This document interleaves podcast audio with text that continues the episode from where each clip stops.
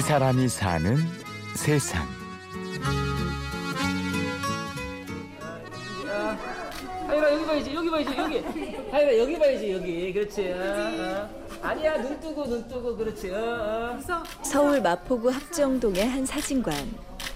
자세히 보면 뭔가 약간 다릅니다. 사진관 초입에는 나무로 만들어진 경사로가 있고요. 출입구 옆에는 휠체어 모양이 그려져 있는데요. 우리나라 제1호 장애인 전용 사진관인 바라봄 사진관입니다. 그러니까 마인드 그래서 마음을 바라보는 카메라 창이란 뜻이 있- 그렇게 지어주셨어요. 그첫 머리 글자를 딴 VOM이에요. 앞에다가 바라를 붙여봤더니 봄을 바라본다. 그러니까 봄이라는 건 보통 우리가 뭐 희망 아니면 새롭게 뭐 하는 이런 건데 그걸 바라본다 그러니까 마음을 바라보는 카메라가 있는 곳. 나종민 씨가 2012년 꾸린 이 작은 공간에 벌써 천여 명의 사진이 쌓였습니다. 사진 속 표정들은 하나같이 밝고 편안해 보이는데요. 아무래도 사진관을 처음 찾는 분이잖아요. 거의 99%가 처음이에요. 그러니까 사진관 오시면 그분들을 전 사진 찍는 피사체 혹은 뭐 인물로 대하지 않고 처음에는 그냥 거기서 이렇게 막 대화해요. 또 제가 수다를 잘 떨어요. 그래서 그분들하고 막 대화하다 보면 그분들 입장에서 아 여기가 내가 사진 찍으러 왔다라는 생각보다는 같이 이렇게 좀 어울린다 생각이 들기도 하고 사실 종민 씨는 원래 사진을 전공한 전문 작가는 아니었다는데요. IT 업계에서 21년 근무했고요. 그 중에 17년은 외국계 회사, 또 그 중에 10년은 국내 지사장으로 일을 했습니다. 직장 생활을 하는 월급쟁이로서 국내 지사장을 했기 때문에 뭐 연봉이 뭐 글쎄요 어디다 기준할지 모르겠지만 작진 않았던 것 같긴 해요. 그야말로 남부럽지 않은 삶. 하지만 남모를 고민은 커져만 갔습니다. 그렇지만 정신적으로 매 분기마다 실적 숫자에 쫓기고 그러면 거기에 연연하지 않을 수 없게 돼 있고 그래서 그 정신적인 스트레스로 아마 제가 직장을 그만두기 한 1, 2년 전에는 불면증을 6개월 알아본 적도 있어요. 모든 게 까탈스러워지고 그러니까 집사람도 제 눈치 보게 되고 내가 왜 이러지? 라는 것이 가장 컸겠죠 그때 생각은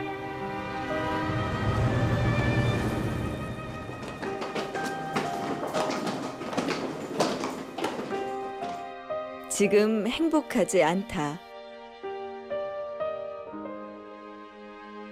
그래서 45 되던 해 종민 씨는 과감히 사표를 냈습니다.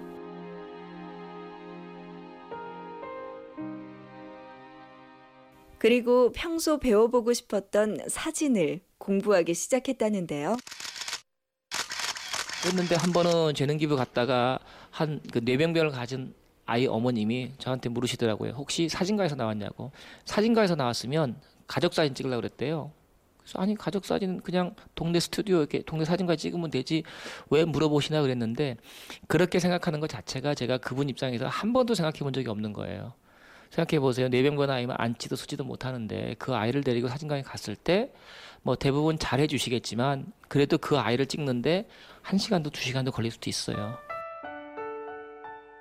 자신의 작은 재능이 누군가에게 큰 나눔이 될 수 있다는 깨달음.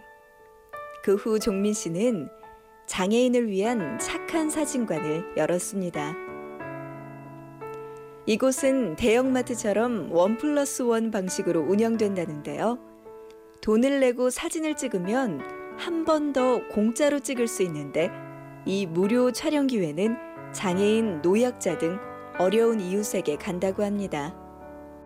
어, 30대 중반의 여성분이었는데 아들과 딸이 있었는데 아들이 지적장애 친구였고 근데 그 어머님이 말기 암이셨고 그래서 그 사진을 꼭 남기고 싶어서 이제 그렇게 찍으러 오셨고 근데 그 어머님이 살짝 저를 불러내셔가지고 영정사진 찍어달라고 라고 하는 일도 있었죠. 별로 아픈 기억이긴 합니다. 근데 어쨌든 그런 그런 사연도 있었고 대부분의 경우는 아마 어느 사진사들은 사진관에서 사진을 찍어서 가족 사진을 주고 나면 그 사진이 그 집에 걸려 있는 경우를 본 적이 별로 없을 거예요.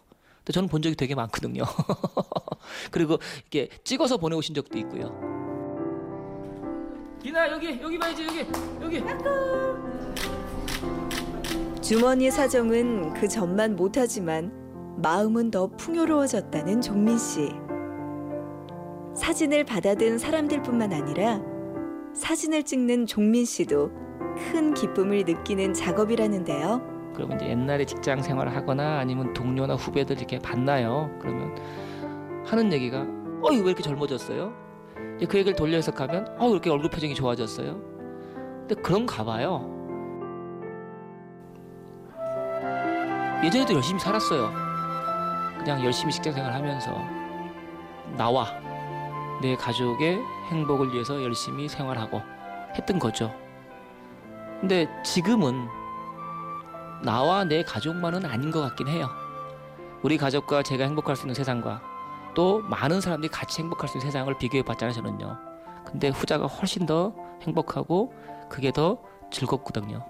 제가 과거에 느꼈던 생각했던 성공이란 개념보다는 훨씬 더 큰 개념의 성공이고 이 사람이 사는 세상. 나눔으로 진짜 행복을 찾은 사진사. 바라봄 사진관 나종민 씨를 만났습니다. 취재 구성의 김보람, 내레이션의 구은영이었습니다. 고맙습니다.